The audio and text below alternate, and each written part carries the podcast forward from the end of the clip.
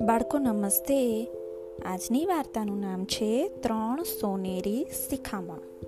શિખામણ એટલે કોઈ પણ વાતથી આપણને જે બોધ મળે ને, શીખ મળે ને, એટલે શિખામણ કહેવાય. એક શેઠ હતા.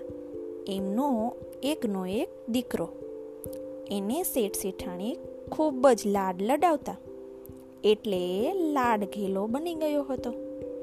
કેટલીક વાર તો એ એમના કહ્યામાં પણ રહેતો નહોતો. એટલે શેઠને એની જરા ચિંતા રહેતી હતી. એકવાર શેઠને ઘેર એક પંડિતજી પધાર્યા. ગામમાં એમની ખૂબ જ સારી છાપ હતી. એ વાર્તાઓ સરસ સરસ કહેતા અને એ વાર્તાઓમાં સારી સારી શિખામણ વણી લેતા. એમની શિખામણ બધા બાળકોને ગળે ઉતરી જતી. શેઠ પંડિતજીનો બહુ આદત સત્કાર કર્યો અને એમના દીકરાને કહ્યું કે પંડિત દાદાને પગે લાગ. દીકરો પંડિતજીને પગે લાગ્યો. પંડિતજીએ એને પોતાની પાસે પ્રેમથી બેસાડ્યો અને એને પીઠ પર હાથ ફેરવવા લાગ્યા. છોકરાને બહુ સારું લાગ્યું. શેઠે પંડિતજીને કહ્યું, આપ તો મોટા વિદ્વાન છો, અનુભવી છો. મારા દીકરાને કંઈક શિખામણ મળે એવી વાર્તા કહો ને. પંડિતજીએ છોકરાને પૂછ્યું, બેટા, તારું નામ શું છે? છોકરાએ કહ્યું, કે મારું નામ રક્ષિત છે. જો રક્ષિત, તને એક સરસ વાર્તા કહું છું. તું તો બહુ સારો અને સમજદાર છોકરો છે. પણ એક છોકરો બહુ જ અવરચંડો હતો.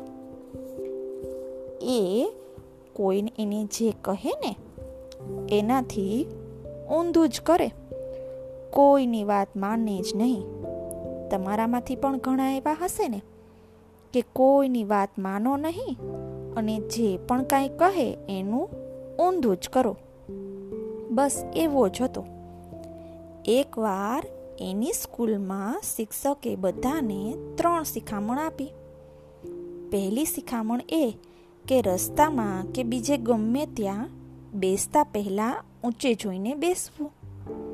બીજી શિખામણ એ આપી કે એક ગાય ઘાસ ખાતી હોય ને, અને બીજી ગાય એ ઘાસમાં ભાગ પડાવવા આવે ને, તો એનાથી દૂર ચાલવું. અને ત્રીજી શિખામણ એ કે રસ્તામાં કૂતરા ઊંઘતા હોય ને, ત્યારે દોડવું નહીં.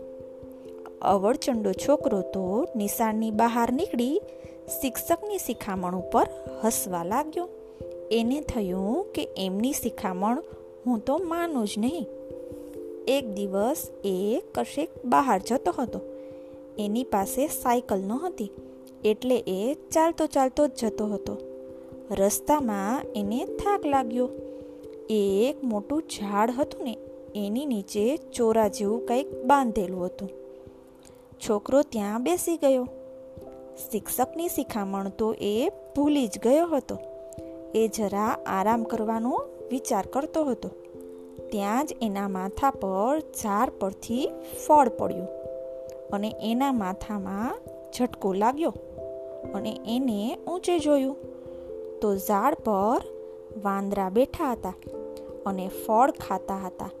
ખાતા ખાતા એ ફળ નીચે પણ ફેંકતા હતા. અવળચંડા છોકરાને માથામાં વાગી ગયું.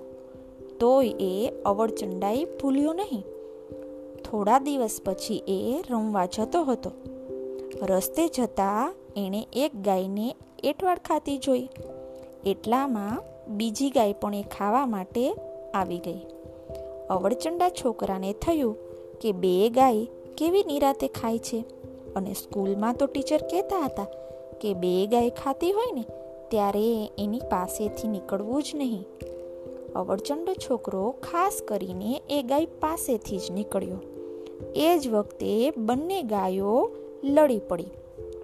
એક ગાયે બીજીને જોરથી શિંગડા માર્યા, એટલે બીજી ગાય દોડી અને અવરચંડો છોકરો એની હડફેટમાં આવી ગયો. અને એના ઢીંચણમાં સખત વાગી ગયું. એ એનો ઢીંચણ પંપાડતો પંપાડતો અને લંગડાતો લંગડાતો ઘરે પહોંચી ગયો. એ વાતને ઘણા દિવસ વીતી ગયા. પણ એ અવળચંડો છોકરો સુધર્યો જ નહીં. એક દિવસ એને સ્કૂલે જવાનું મોડું થતું હતું. એટલે એ દોડતો દોડતો જતો હતો. એના ઘરની બાજુની એક ગલીમાં નાકે કેટલાક કૂતરા બેઠા હતા. અને કેટલાક આરામ કરતા હતા ને કેટલાક બપોરની ઊંઘ લેતા હતા. અવળચંડો છોકરો જાણે જોઈને કૂતરા સૂતા હતા ને, એમની નજીક થઈને જ દોડ્યો.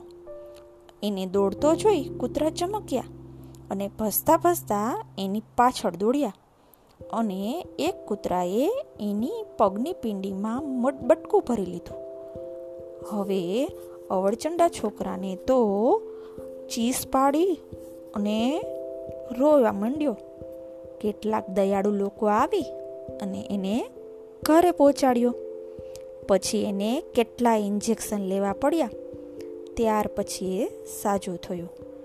પંડિતજીએ વાર્તા પૂરી કરતા કહ્યું કે અવળચંડા છોકરાને કેટલી વાર હેરાન થવું પડ્યું.